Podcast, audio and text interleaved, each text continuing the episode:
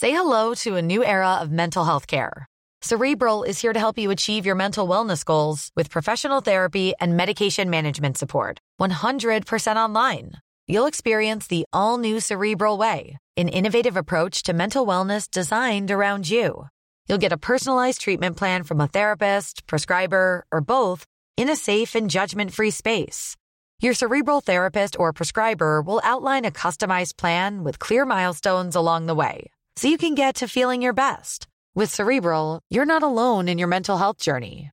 We're here to empower you to live a fulfilling life. So take that first step towards a brighter future and sign up today at cerebral.com slash podcast and use code ACasts to get 15% off your first month. Offer only valid on monthly plans. Other exclusions may apply. Offer ends July 31st, 2024. See site for details. This is an RNZ podcast.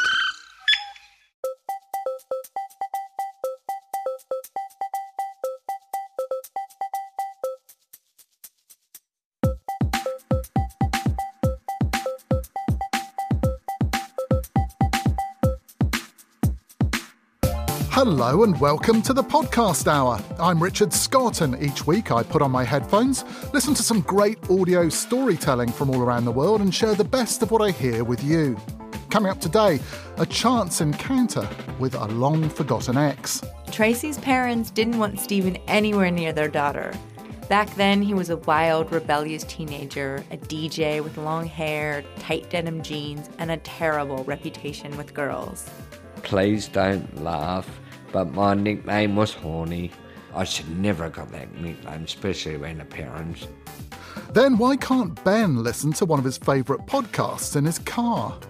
The irony of this was crazy making. Like 99% Invisible, a podcast dedicated to explaining the beauty of good design. That is the one podcast that breaks when you try and play it on Ben's Mazda. It just felt like an imbalance in the universe that I had to correct. Having a laugh investigating the otherworldly in this paranormal life. Look, I kissed my wife this morning and left for this job. It's not an easy Too much job, but I will murder any man, woman, or much child that gets in my way. Off script. Does that make Off me the story. crazy one and they're Absolutely sane? off story. Quite possibly. I really wish you would But that's why they call me Lex This guy, Shotgun not his name. Blaster. Bad name. And finally, the soundtrack show looks at the role that music plays in creating the fictional universe of some of our favourite films. From Jaws to Star Wars, from Psycho to Lord of the Rings. You could see the depth of the creativity of what they were trying to create in New Zealand and the passion for it. And I think it was on that very first trip that I decided that I definitely wanted to do the film. And next time you hear something good, do let me know about it. Pods at rnz.co.nz is the email address, and on Twitter, we're at RNZ Podcast Hour.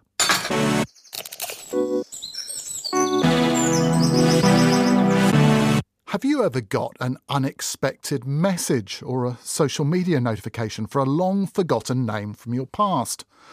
One day, Stephen got a Facebook notification from somebody he'd lost contact with 27 years before. In Stephen Lambert's kitchen, there's a bourbon dispenser mounted on the wall, right next to a corkboard covered in rock concert tickets. An overflowing ashtray on the table, and two gigantic speakers that blast music so loud the whole house shakes. One of the first things I learned about Stephen is that he loves to party. Always have. That's why I party so much these days, because you never know when your last one's going to be.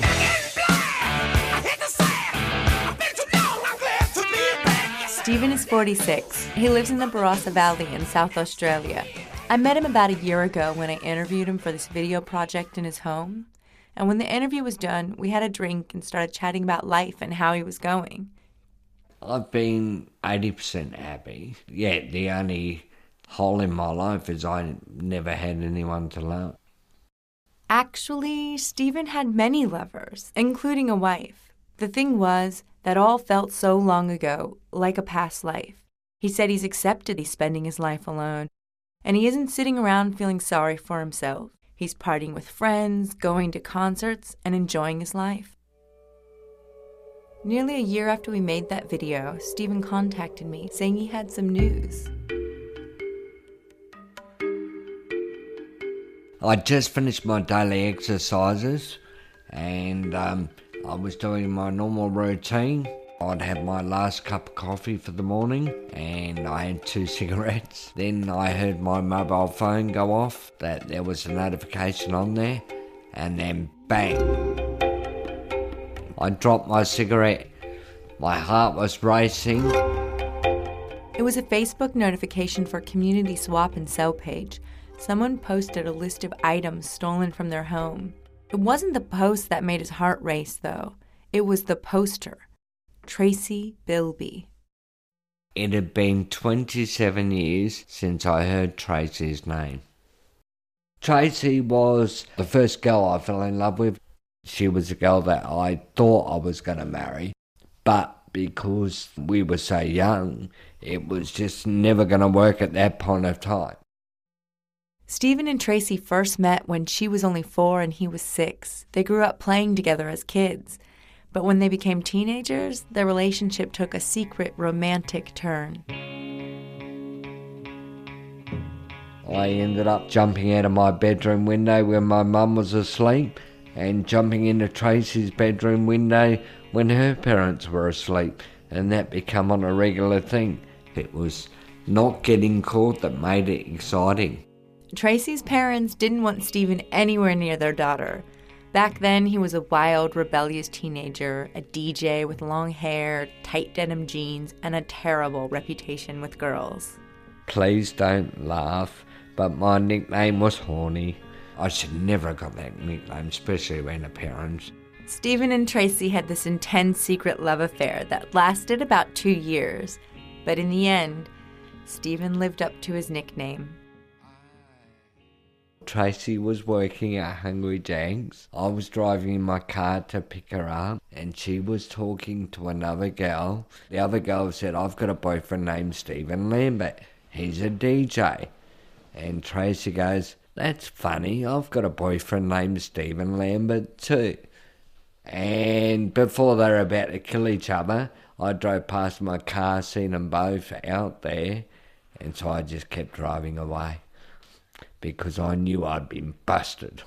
Was that the end of both of those relationships? Yeah, pretty much. and I felt really bad, but I was only young. But um, if she kept hanging around me, she would have got herself into a lot of trouble. So it was probably better we drifted apart. Their secret love affair ended. They grew up and out of each other's lives. Stephen actually tried to look Tracy up a few times over the years, but never found her. But here, out of the blue, nearly 30 years later, she was. Stephen wasted no time replying to your post. Tracy, is that you? Been looking for you for a long time. Please make contact. Within seconds, Stephen got a notification that Tracy responded. Link Tracy Bilby. Steve, do I know you? He heard it through his screen reader. Stephen, are you from Tisbury Street? Um, I can't believe this. What's your telephone? My phone kept going off. Stephen, you have a message from Tracy Bilby. I was getting so excited knowing that, you know, my first love was coming back into my life. But she needed to know who she's or how how I am today. Um, uh, that now my body's changed. I'm not the same person that I was 27 years ago. Everyone changes from their teenage self, but Stephen had more than most. Today, he's blind, uses a wheelchair, and can only move one arm freely. And so he wrote to her, Check out this video, here's where I'm at in life. And then he sent her the video we made together nearly a year before. Got to line everything up in the exact position to be able to get myself in and out of bed. It shows how he lives independently despite his challenges. Yeah, it's extremely difficult, but I have to do it. That's my independence. And then he waited for her response. After Stephen and Tracy broke off their secret love affair 27 years ago, Stephen spent several years partying hard, embracing his nickname, dating lots of women, DJing, traveling with bands, getting up to trouble every chance he got. But eventually he decided it was time for another chapter. I sort of said, Stephen, it's time to do the right thing. Settle down, pull your head in, stop breaking hearts, get rid of horny. to be honest, I had a little black book, and um, I was dating five different girls, and um, I actually chose one um, that I wanted to settle down with. I had my daughter, decided that I was going to work harder, and you know, be the responsible father and take on my responsibilities and stand up to them, which I did. And then um, my journey of life, I thought I was gonna just stay married and work until I was 65, and then my whole life was turned upside down. I wake up one morning and my arm felt numb, and I thought, well, I just slept on it the wrong way. And um, then I thought, normally it would go right away in a couple of hours, and I went all day, and it was still there. That night, I said to my wife, my arm's still numb and I can hardly move my fingers. Then the next day, it was still there. Then I decided to see a doctor, and the GP said, I think it's about time we sent you to a neurologist. I didn't even know what a neurologist was back then. And in the waiting room, everybody was lined up there in wheelchairs. I was the only one walking. And I just looked at them. I said, That'll never be me. I, I, it never happened to me. How soon did it happen? Uh, within two years. Stephen was 33 when the neurologist sent him away for some scans. When he came back, she diagnosed him with multiple sclerosis. It's a condition of the central nervous system, and it affects people very differently, from mild to severe. But for Stephen, it would be the latter there was little empathy from the neurologist. You know, we're in there for 10, 15 minutes and then bang, your life had changed. Um, it was basically go home, read the book, contact the MS Society and uh, deal with it. And um, I remember the neurologist said to me, your life's going to change forever now. And I said, well, no, it won't. I'll just go back to work. I was thinking, well, I can't get sick. You know, I've got too many responsibilities. I got a lot to offer in life. I can't get sick. I mean, I was young, you know. I, I was invincible. Getting sick wasn't even a thought in my mind. Stephen hid his symptoms and went back to work at Holden, where he worked in the paint shop. And he got away with it for a while, but soon he started losing his balance. A sneeze would drop him to the ground, and it just couldn't be ignored any longer. And so he told his bosses what was going on. They tried to be supportive, and he kept working for a while, trying not to let on how weak he was feeling. Then one day, it got so bad he stepped into his office, shut the door, and rang his wife. And I said, Look, can you bring up my boss and tell him I've got to be sent home? Um, I'm not feeling too well. And I mean, I could have told my boss myself, but I was too scared to because I didn't want them to see that there was a problem with me working. And um, she rang up my boss and said, Look, Stephen needs to go home now. He's on more medication and he's sicker. And um, he automatically sent me home, and um, I never went back to work. Some of Carrie Shear's story, The Only Hole in My Life, produced by Tegan Nichols and Selena Shannon and featured on the All the Best podcast.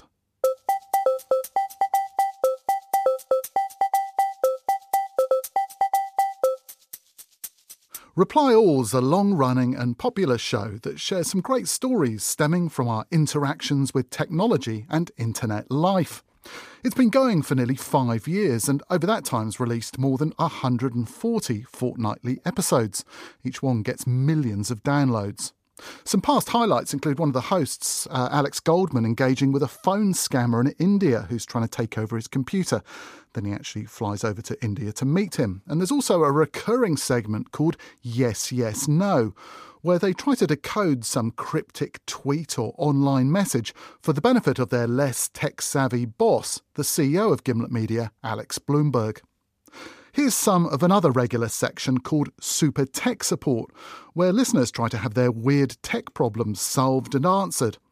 And for some reason, Ben can't listen to one of his favourite podcasts, 99% Invisible with Roman Mars, on the car stereo of his Mazda. But why? My best guess is that because I looked at the file sizes and I listened to things like Hardcore History and, and Blank Check, which have big file sizes. Um, and it's not that.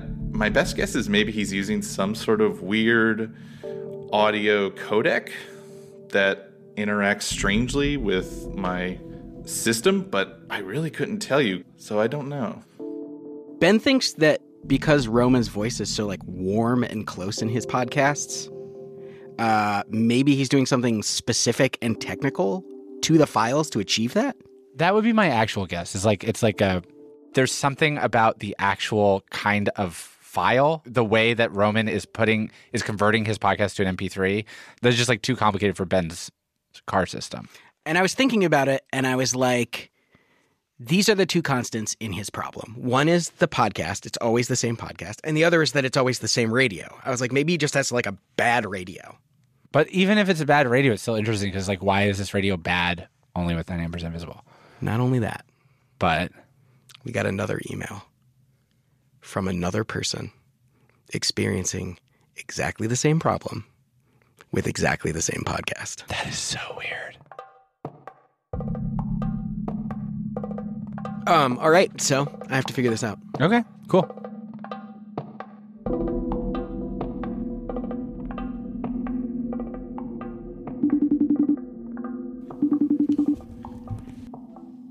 Hello. How you doing?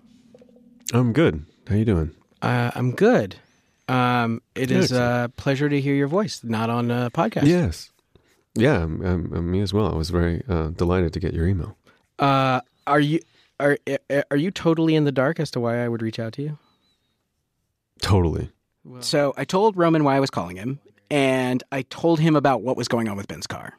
There's one that causes his car stereo to freeze, shut down, and restart. And Roman had actually heard about this problem from other listeners. Yeah, I don't know what it is. Um, we got some details for it a few times from a few different people, but um, I've never really figured it out. All Roman knows is that in some cars, Bluetooth plus car radio plus 99% invisible causes everything to break. But he has no idea why. So I ran Ben's theory by him. He's like, well, Roman obviously cares about the uh, sort of texture of the sound. Maybe he's doing something very specific to his files. And I'm curious, like, no. what is, what is your setup like? Do you have a, a strange microphone of some kind?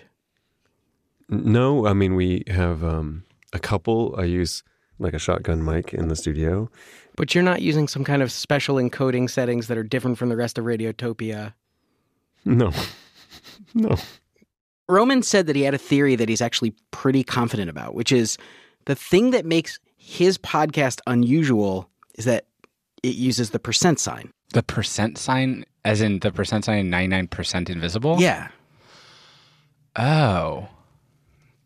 He was like, it must just not play well with the stereo for some reason. So it's like because the stereo can also display the name of the podcast, there's something about just there being a symbol where it doesn't expect there to be a symbol where it breaks. Yeah. And it really bums Roman out, honestly. He's been hearing about it for years from other people who are not Ben. But, like, what can he do about it? He's not going to change the name of the podcast. You know, like, I would love it to be fixed. And I really, if somebody's a fan of the show, I really hate for them not to be able to hear it.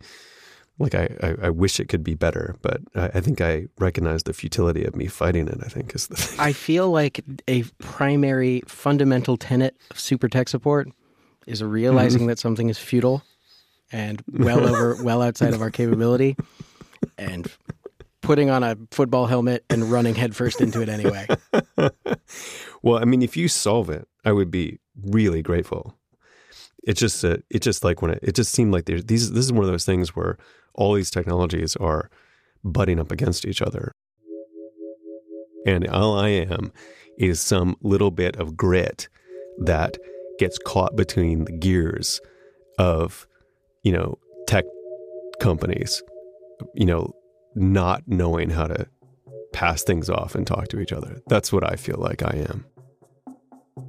The irony of this was crazy making. Like 99% invisible, a podcast dedicated to explaining the beauty of good design, that is the one podcast that breaks when you try and play it on Ben's Mazda. It just felt like an imbalance in the universe that I had to correct. And Roman's theory about the percent sign, it felt really plausible to me. So I thought I'd start there. And I figured, like, if the percent sign is giving the car trouble because it's a special character, other special characters should break the car too. So I just wanted to test that theory. Basically, you're thinking like classic tech support problem. Like you have to replicate the glitch to understand it to solve it. Exactly.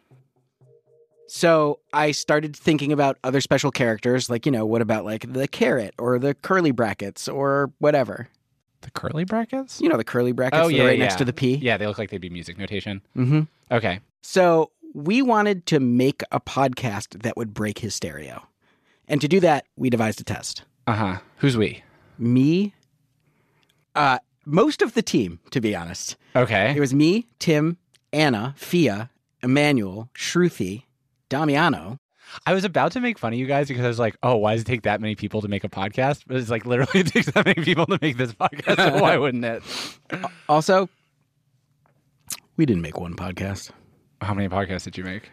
Well, let's just start at the beginning. Okay.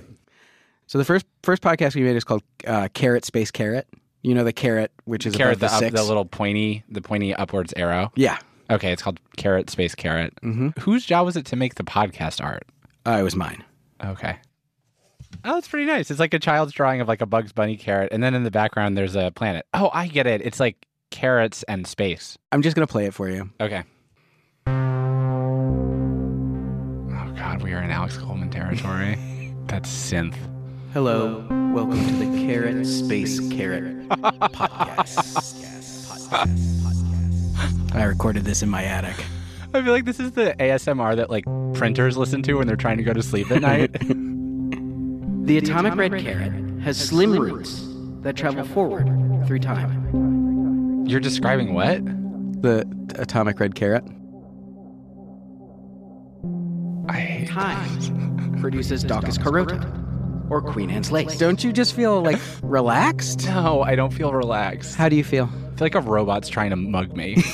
like a robot's trying to hypnotize me to go to sleep so it can mug my data. Queen Anne's lace annihilates negative Queen Anne's lace. I think I've had enough of this podcast. Okay. So we made this podcast. We uploaded it to podcast apps and to an RSS feed. Uh huh. We gave it to Ben, Uh huh. and I asked him to try it in his car. Go ahead and listen, and we'll see if it breaks your uh, car stereo. Alrighty, let's do it. And play.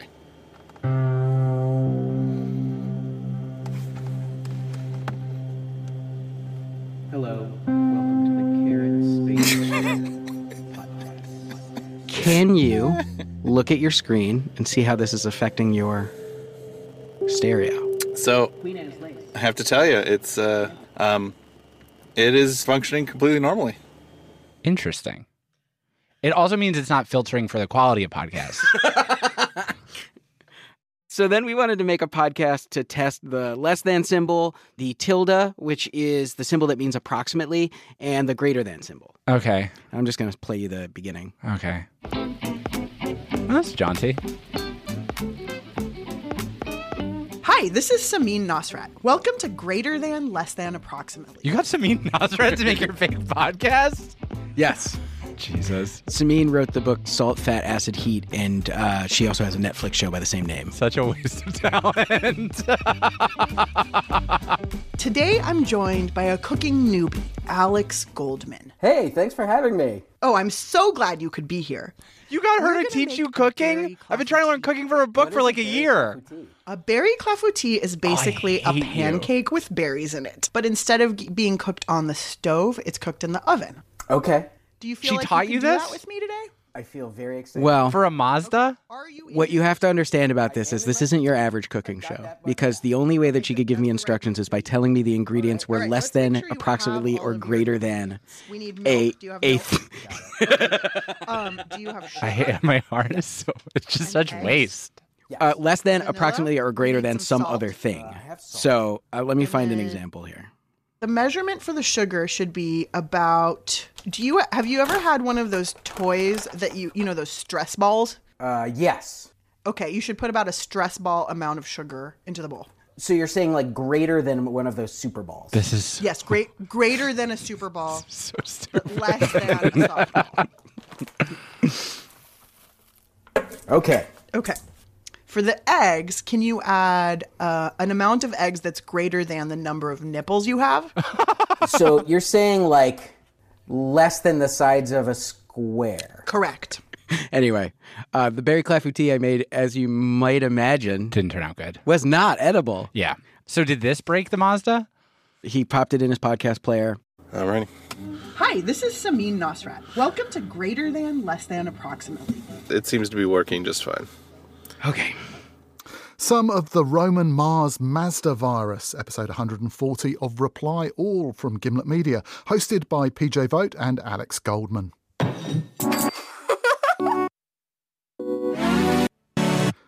Do you believe in aliens or doubt that the moon landings ever took place? Me neither, but I didn't let that stop me from enjoying this paranormal life. It's a funny, slightly silly show where two self styled experts on the paranormal, Rory Powers and Kit Grier, cast a sceptical, jokey eye over some of the outlandish claims and otherworldly accounts out there, and consider whether they might just possibly have some basis in reality. In past episodes, they've tackled such major stories as Bigfoot, the lost city of Atlantis, and of course the axe wielding goat man. Here's another case of the paranormal I hadn't really heard about before that of a half rabbit, half man creature that may or may not have started killing people more than a century ago. The year is 1904. In, Diving right in there, okay. In Clifton, Virginia. You ever been to Virginia? I've never been to Virginia. Okay. Residents of Fairfax County are mad, mad and worried. As the population of the area has boomed, the local asylum prison has been seen as more and more out of place. It's pretty simple. Families in the area, they don't want those crazy criminals around their families. You can imagine the talk on the streets. We don't like those crazy people out in the insane asylum me- me- messing around with our town. Get those loons out of this town. Can't they go somewhere else? Well, the townspeople got their way eventually, and after months and months of campaigning and rallying signatures, it was settled. The inmates of Clifton's asylum would be transferred to a different facility, leaving the sleepy town in peace once and for all. Okay. Or was it? Oh. And on the day they closed the rusty doors of that asylum for the last time, they slowly boarded every inmate onto buses headed to their new home. Fifteen trucks lined up in the yard, officers pacing up and down the outside, counting heads. All right, head out! They chug up the road in a convoy. While at the new facility, officers start pulling inmates off the trucks, marching them single file inside. Well, that's the last of them. No, no, no. There's more. We had another driver. Look, the, the whole convoy's here. They came together. There were 15 trucks. I count only 14 here. Crap. They must have got broken down and left behind. Oh, hell. Turn one of these trucks around and find them, will you? They double back on themselves, retracing the route along the road. And before long, they find the 15th convoy. There's that son of a bitch. It's a wreck. On its side, wheels busted, smoke pouring out. My god. The driver is slumped over. Dead. He's dead. Some inmates inside the back. Also dead. They're all dead. They must have hit someone or something on the road. But the officers knew there was not a second to lose. Listen up, motherfuckers. There are escaped men from that convoy. Find them. Now. Dead or alive. Kit's giving me the hand signal to stop it, but I'm going to keep on improving because I feel like I got a real grasp on this. Look, I kissed my wife this morning and left for this job. It's not an easy Too much job, but I will murder any man, woman, or much child that gets in my way. Off script. Does that make Off me the story. crazy one and they're Absolutely sane? off story. Quite possibly. I really wish you would But that's why they call me Lex This guy. Shotgun. Not his name. Blaster. Bad name. Move out. Yes, Lex, sir. They run out into the surrounding wilderness, listening for absolutely anything. Luckily, they manage to corral most of the inmates back to the site of the crash. Got him. But at this point, it's dusk, and they have to call off the hunt before it gets too dangerous. It's too dark. I'm scared of that. Lex Shotgun Blast is scared of the dark. Does that make me crazy? That's how he ends all his conversations. Am I the crazy one here? he's he's not it's not rhetorical, completely serious. Does that make me crazy? Should I be out there in the woods with those guys? Was I the one that crashed the bus? Who knows? He's got blood in his hands. Forget it. We'll start looking again in the morning. Poor son of a bitch will probably get himself killed by then anyway. Well, morning came, and there was still one prisoner missing, with no traces. And there was no trace the next day either. Authorities kept a lookout, but hmm. he had successfully escaped. Nonetheless, residents of Fairfax County slept soundly knowing that Clifton Asylum was empty and its door locked for good. They felt safe. That is, until a few weeks later. A mother and child are walking along a wooded path. The woman lets out a scream. The kid looks around, but their mum covers their eyes before they can see the corpse of a dead rabbit, oh skinned with chunks missing, Ugh. hanging tied from a tree.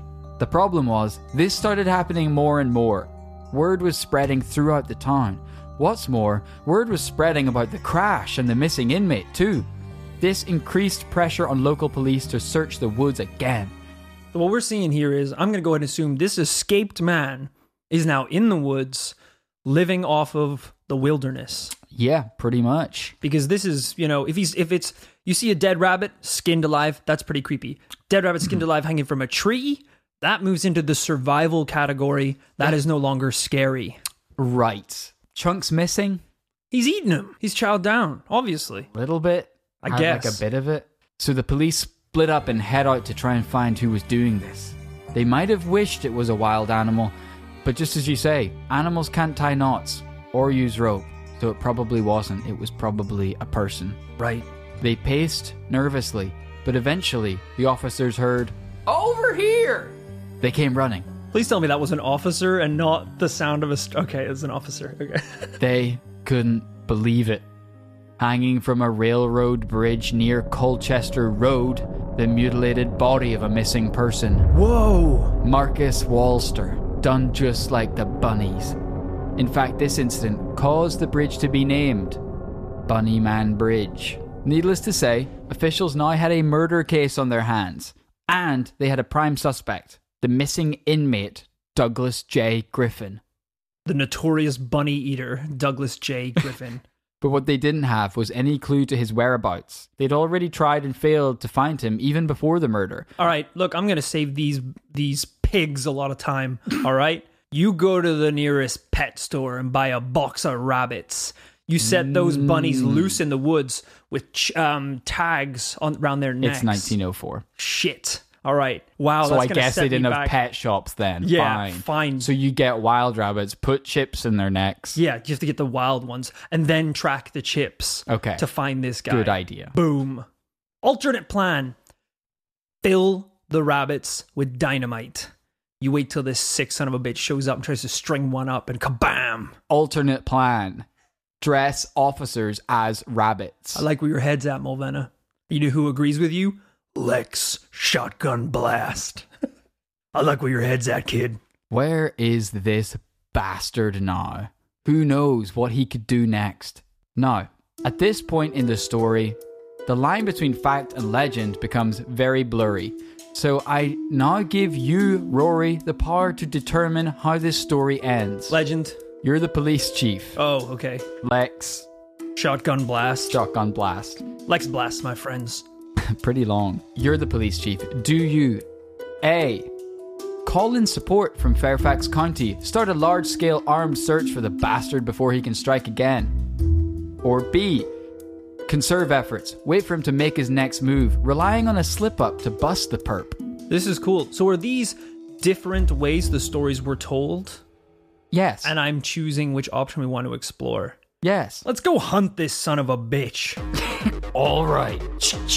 That's right, of course you're gonna track him down. So you radio into headquarters, and before long you've got armed backup, and you're marching through that forest. Sure enough, you catch a glimpse of the sick.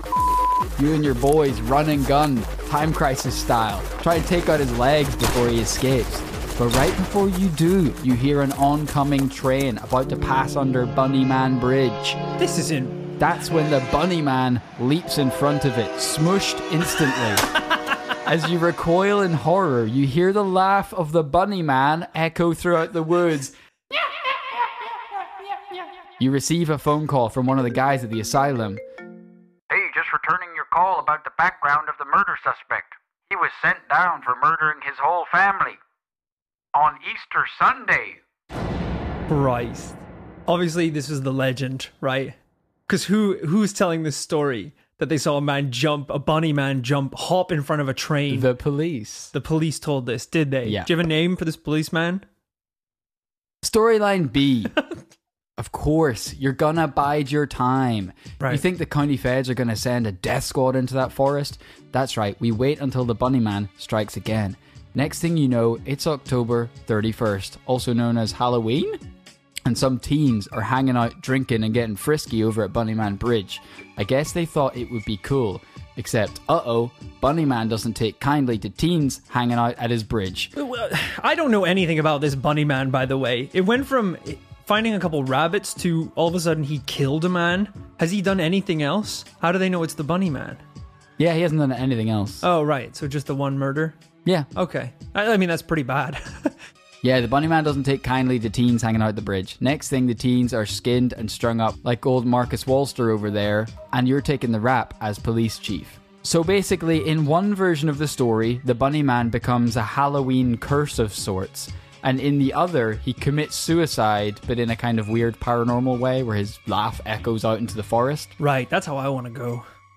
Some of episode 67 of This Paranormal Life, called Murderous Bunny Man Escapes Asylum, presented by Rory Powers and Kit Grier. And the show recently won the award for Best Entertainment Podcast at the British Podcast Awards. Jaws, Star Wars, Psycho, Jurassic Park.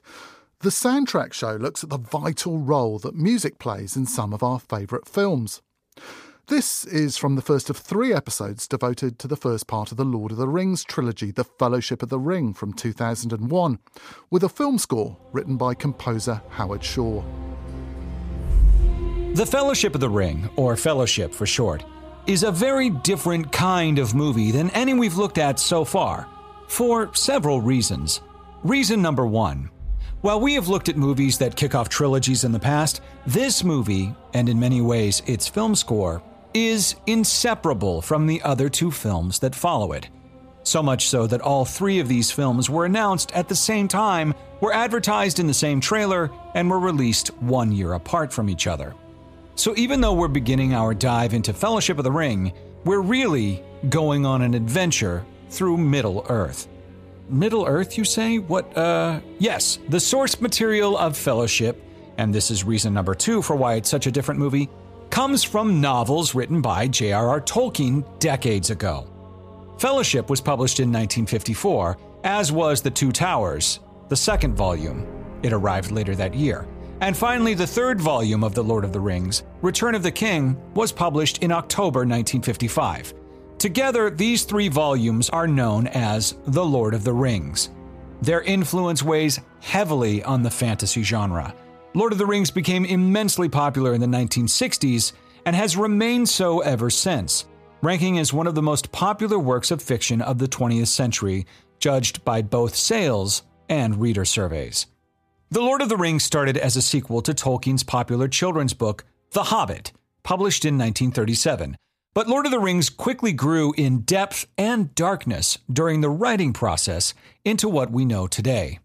And in order to talk about the movie and its music, we need to discuss the world of the Lord of the Rings, called Middle Earth, first. For starters, it's a vast world with thousands and thousands of years of backstory. That's right, thousands. It's a fictional land filled with forests, rivers, kingdoms, mountains, lakes, seas, caves, and fields. With elves, dwarves, wizards, goblins, and orcs, creatures of all kinds, kingdoms of men, and, well, hobbits. More on them later. Fellowship begins in what is known as the Third Age of Middle Earth. Each age in the Middle Earth fiction contains multiple millennia of history. Fellowship, for example, doesn't begin until around mm, 3001 or 3004 in the Third Age, or 1404 by Shire Reckoning. Again, more on that later. So, explaining all of that in just three movies, not to mention condensing it down as an historical introduction to a music podcast, is a daunting task. Seems impossible, actually. But what we're going to discuss today is just how Fellowship managed to do it. Not just with its brilliant introduction to Middle Earth during the film's prologue, but with Howard Shore's entire approach to its film score. Howard Shore, the composer of The Lord of the Rings, The Fellowship of the Ring, is a Canadian composer born in Toronto, Ontario in 1946. When he was 13, he met Lorne Michaels at summer camp, the future creator of Saturday Night Live.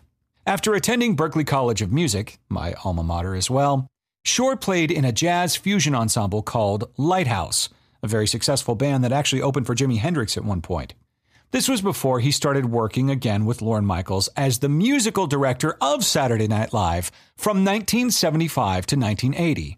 And Howard Shore is credited with writing both the intro and closing music of that show, as well as writing music for multiple famous sketches. Live from New York, it's Saturday night! NBC Saturday Night.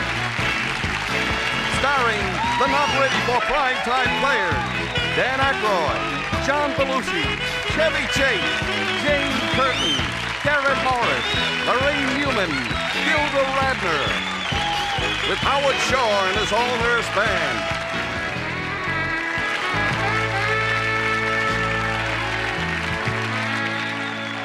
After 1980, Shore began writing film scores, most notably for David Cronenberg on movies like The Fly, for director Jonathan Demme on Silence of the Lambs and Philadelphia, and director David Fincher on Seven and later Panic Room. But after scoring so many dark films like the ones mentioned above, Howard Shore was announced as the composer on the upcoming Lord of the Rings films.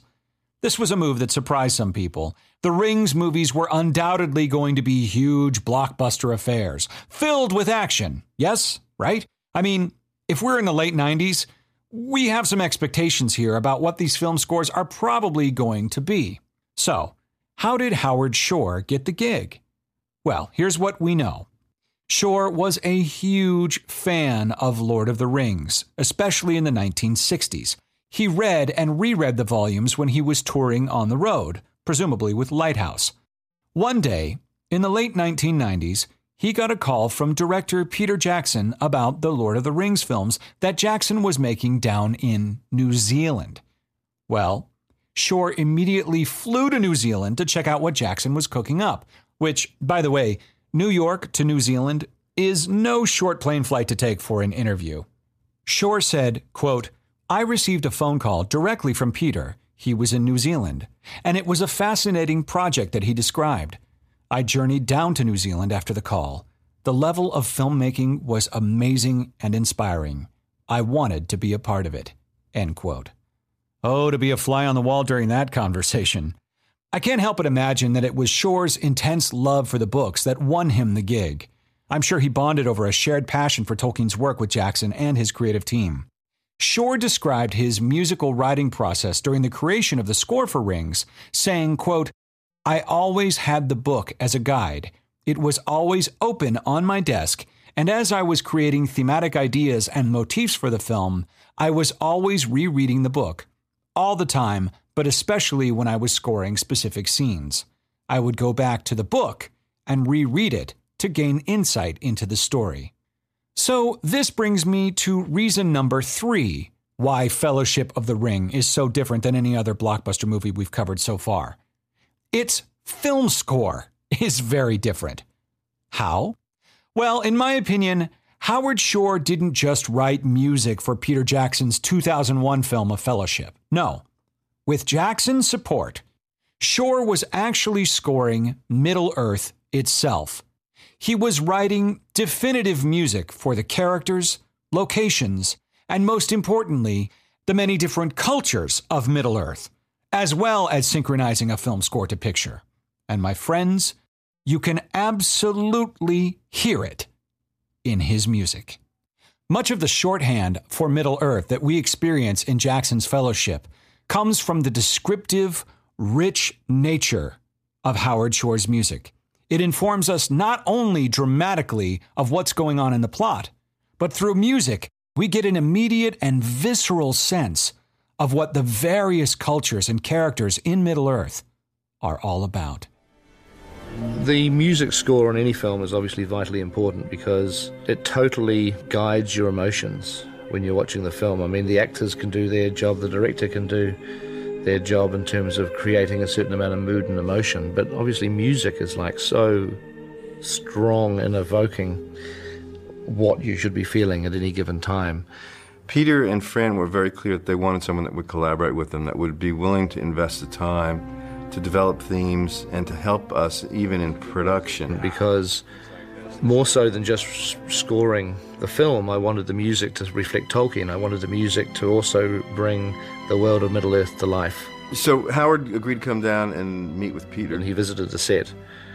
And he visited the set again a few, a few months later, and he was just started to immerse himself in the world very, very quickly once, once he'd agreed to do the film. You could see the depth of the creativity of what they were trying to create in New Zealand and the passion for it. And I think it was on that very first trip that I decided that I definitely wanted to do the film. It seemed like a hugely daunting task to do three films. Normally on movies, composers might work for six or eight weeks, but Howard was with us um, from very early on in the shoot. So, you know, by the time The Fellowship of the Ring had been released, Howard had been on the film for nearly two years. Tolkien spent 14 years writing Lord of the Rings, and you're now writing a musical image, creating the music, a musical mirror, if you will, uh, to, to his writing.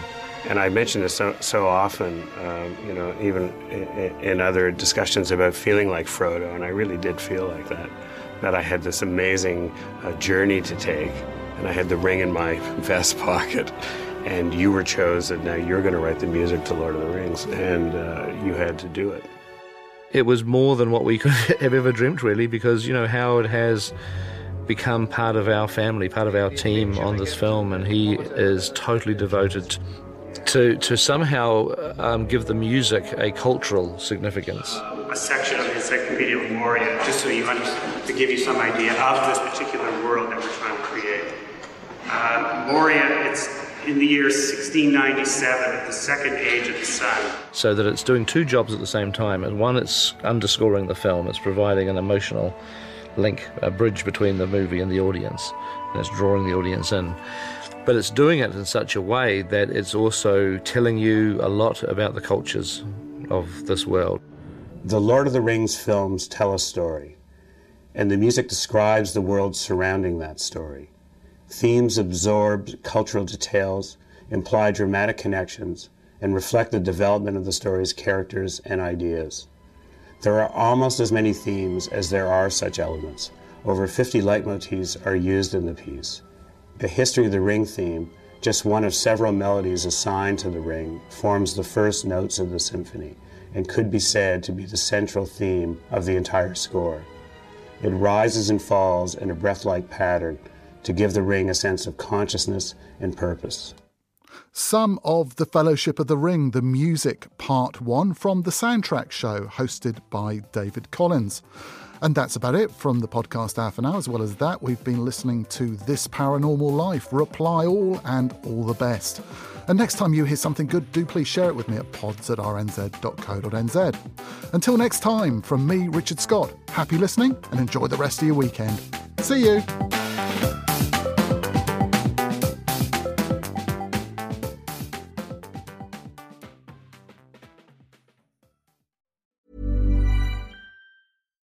Botox Cosmetic, out of botulinum toxin A, FDA approved for over 20 years. So, talk to your specialist to see if Botox Cosmetic is right for you.